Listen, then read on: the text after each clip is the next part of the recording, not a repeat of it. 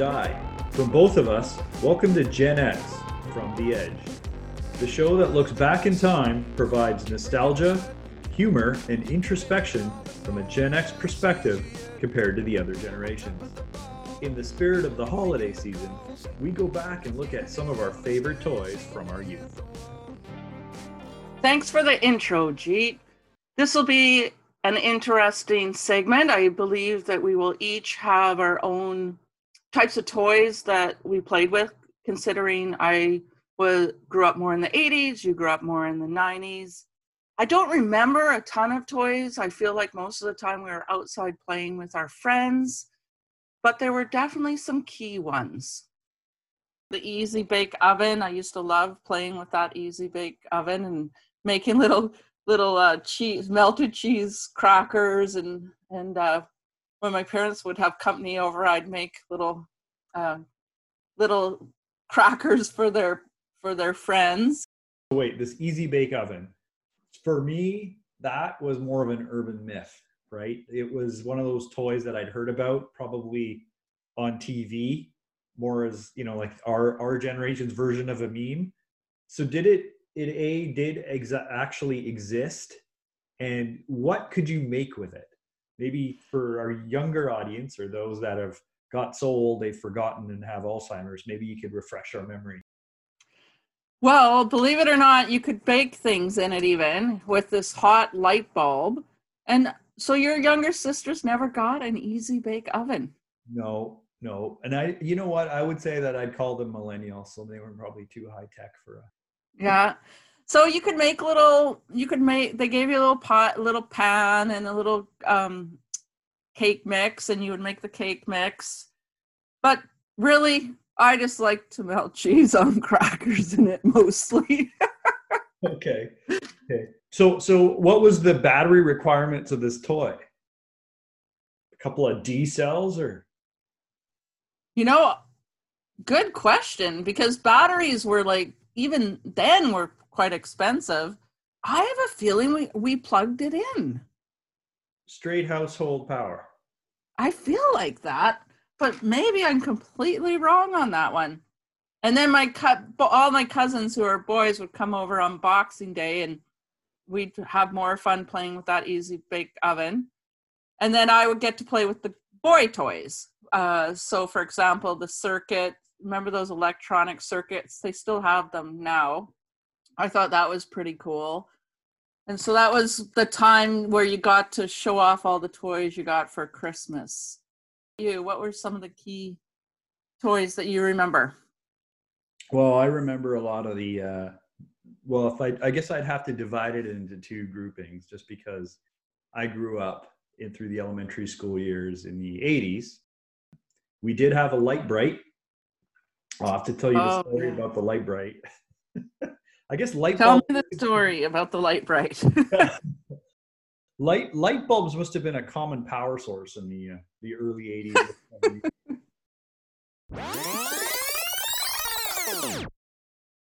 okay, so my dad and the Lite-Brite. So I remember being about seven or eight, and my dad coming home with this toy. For those that don't know or remember, Lite-Brite was a plastic box with a bulb in the back and a mesh-like panel in the front. So to use it, you'd put a black piece of paper over the panel, and there were dots that mapped out a template for a picture, right, with certain letters indicating which color peg to use, like G for green or Y for yellow. Well, going back, my dad comes home with this toy, which was kind of the rage amongst my age group as far as I could tell. It was shown in TV commercials a lot. He unpacks it and sets it up on our kitchen table. Lots of little mini plastic bags, all these little plastic colored pegs in them. That's what I remember. So he sets up the bulb, the template, proceeded to make the picture while us kids watched. So I can't remember what the picture was. It was either the sailboat or the clown face, but he was pretty proud of himself when he was done. So proud, in fact, that we weren't allowed to take it apart and try another template. So he then wants to protect the picture he's made so he unplugs the device, takes it into his bedroom, and puts it up on the shelf in his closet out of our reach. My sisters and I were all excited for a chance to make pictures with the Lite-Brite, but he's the one who played with it, and then he made it inaccessible so we couldn't play with it. Didn't matter though. I mean, because one of us went, we got it a few days later. My mom brought it down. We made other pictures. until the templates were all used up it was no longer a usable toy. But I always get a bit of a chuckle out of that memory. Lite-Brite was supposed to be for us, but he ended up being the one who played with it. That's a great story, Jate. Well, I bet a, us as adults often want to play with our kids' toys. I know I really want to get into my kids' Lego, but I have to stop myself. So I can see why your dad was really into the Lite-Brite. Hang on. Just a sec. Do you remember the Sears catalog? You'd Oh, get the Sears Christmas catalog and you'd go through it and circle things and tear out pictures. Leave them as hints for the parents. mm-hmm. Mm-hmm. Yeah, that was big. Looking through those catalogs for sure.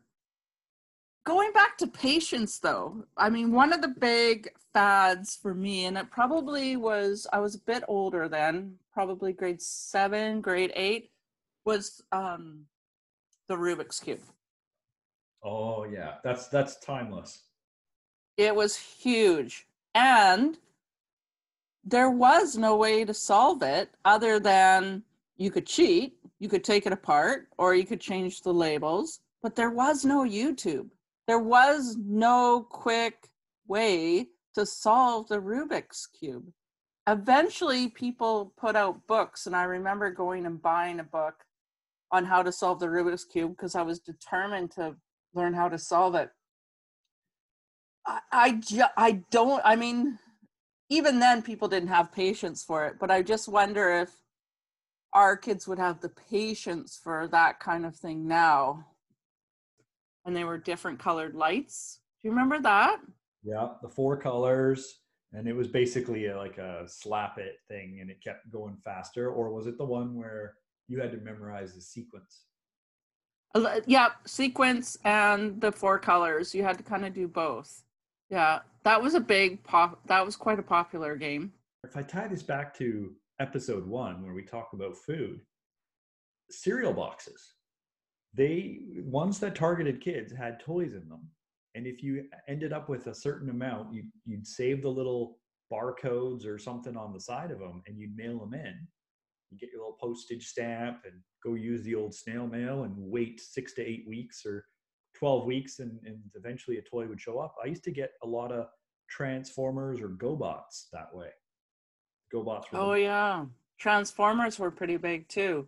yeah. And it's interesting again how we didn't have a lot of toys. You know, toys were not as disposable as they are now. I'll go into some people, some kids' playrooms. It's unbelievable the amount of toys that they have amassed because they're so cheap now to a lot of these toys are I mean, well you get did we get toys with McDonald's meals when we were kids? I did. remember. yeah, we did.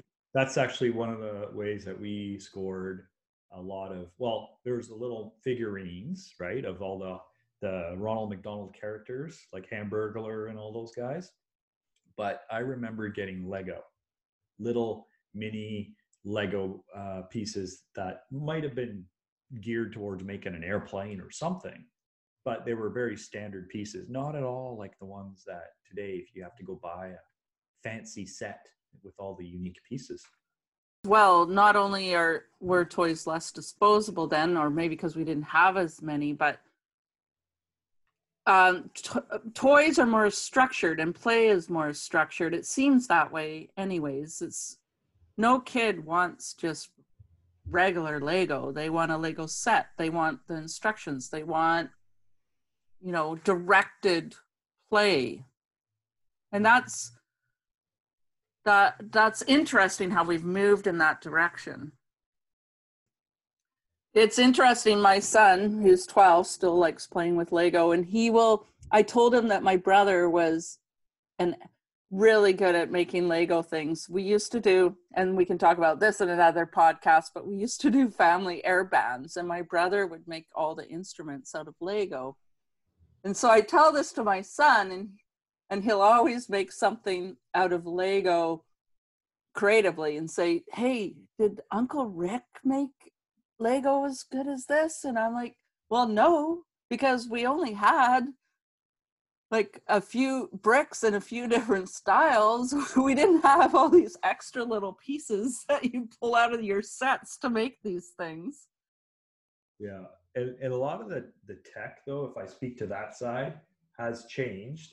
Um, the the remote control cars, as an example, are uh, with the ones I had. You just had a button, and if you held the button down, the car would go forward, and if you let go of the button, it would back up in reverse, but be doing a turn.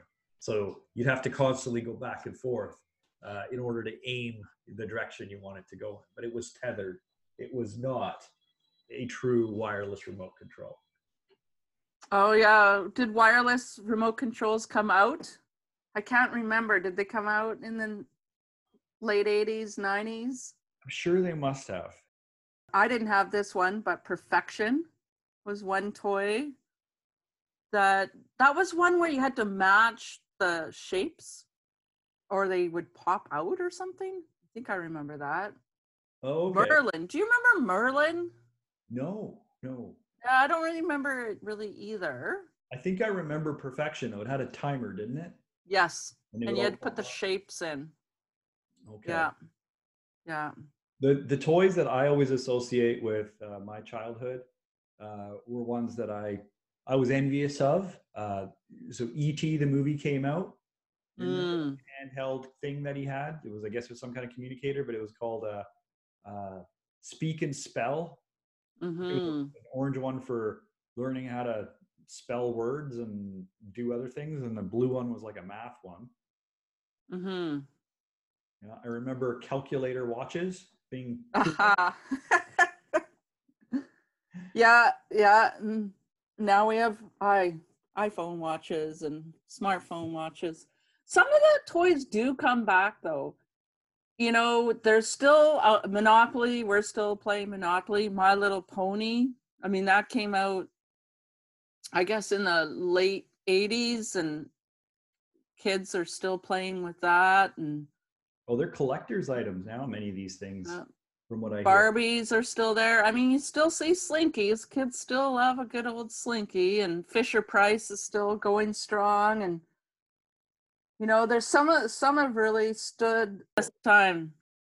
So I don't know how we probably are running out of time, but I did have a couple uh question trivia questions for you. Are you ready for them? Sure. Okay. All right. How many columns are there in a Connect Four grid? Oh, that's a good one. I will say twelve. No, seven. Seven. And then seven. Seven columns. okay. And what geometric drawing toy that produces mathematical roulette curves was developed by British engineer Denys Fisher in the mid 1960s? So it's an older toy, but I still remember quite liking this toy. Okay. Well, I've got two that I'm thinking of, but because you threw in all the geometry stuff, is it one of those weird discs that you just put a finger in and spin it around with a pencil?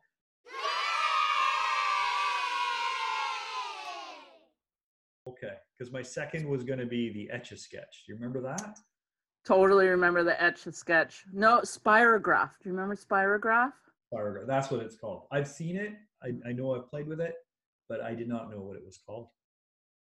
a couple couple little trivia's anyways one thing and that is interesting though is i mean definitely we had dolls and the boys had i guess you would have G.I. Joes or my husband loved his wrestling dolls Oh, yeah. The wrestling. That's right.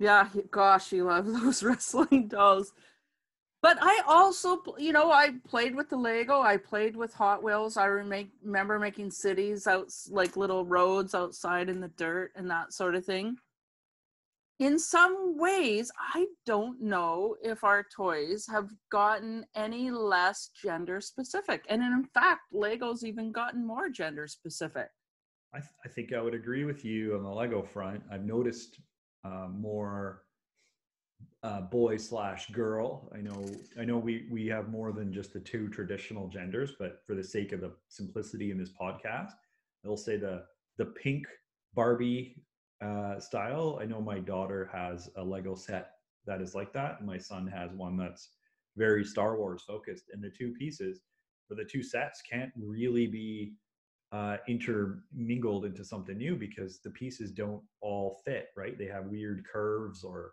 light things that stick out or spinny things, which change how how they can they can fit. Um, when when when I was growing up, it was just the you know was it four four basic colors, right? Like there wasn't a lot of color selection, and the shapes were basically all uniform in terms of their length and size. So there was no such thing as a specific set. Yes. So that's interesting uh, around that. Do you think there's any? I mean, we've been talking about the differences.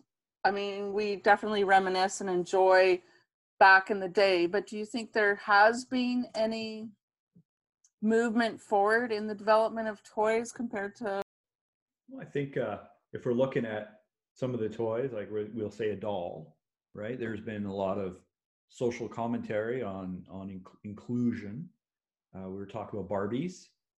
We had a, a, bit of a discussion on that. I remember prior to our doing this podcast, where we were saying like in our youth, I think all the Barbies my sisters had were all you know blonde Barbies, except for when uh, a relative would go overseas to say India and come back with a doll for them. They'd have one that had black hair and maybe a, a bit of a darker complexion.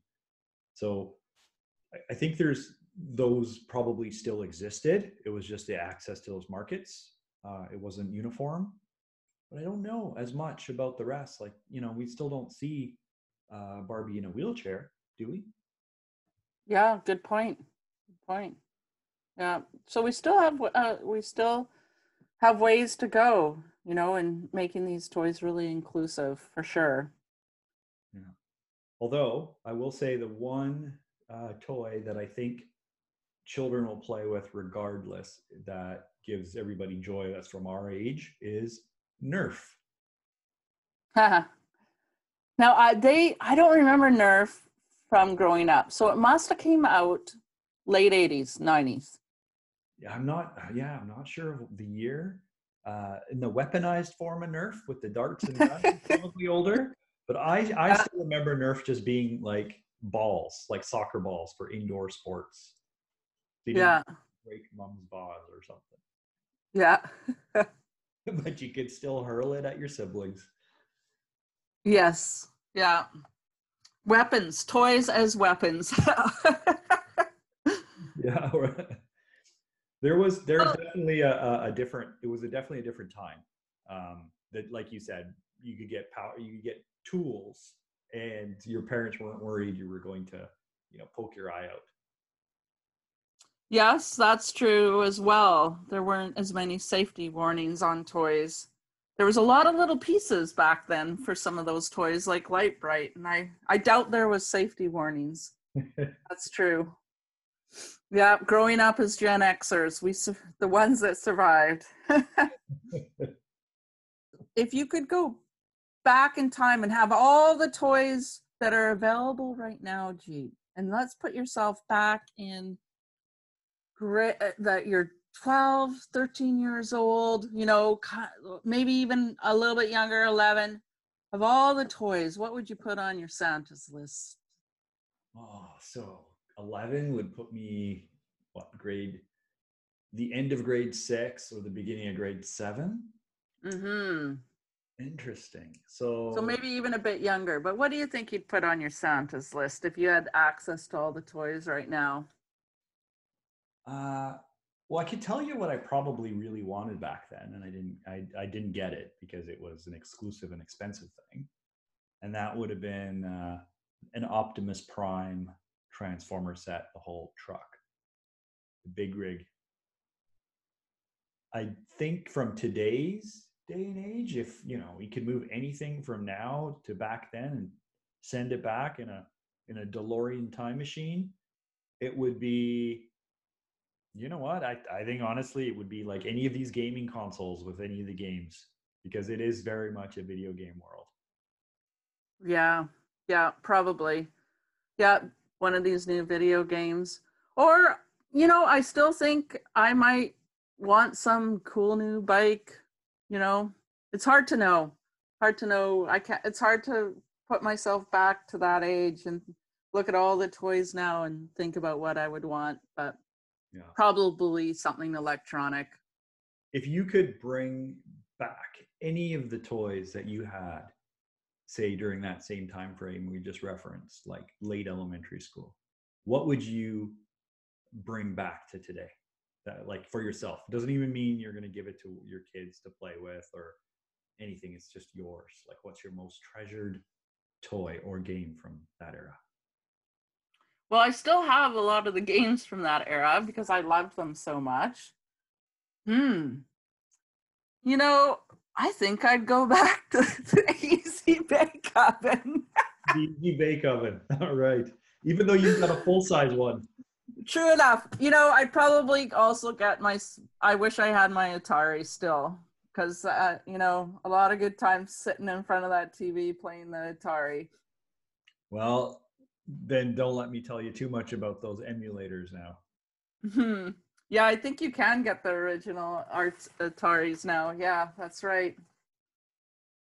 Oh, I was just gonna say, I think I miss my BMX bike that I, I I rode. I rode the tread off the tires on that thing. Yeah, yeah, it was a lot of fun. Uh, definitely on those bikes. It was it was our mo. Oh, that's a whole other podcast, but that's how we got around. yeah. Um. So this has been fun. You know, I feel like playing a game tonight. How about you? Sounds good. Yeah, I might pull out some Yahtzee or or the Monopoly game or something and play a game with the family. So, what are we going to talk about next time we get together?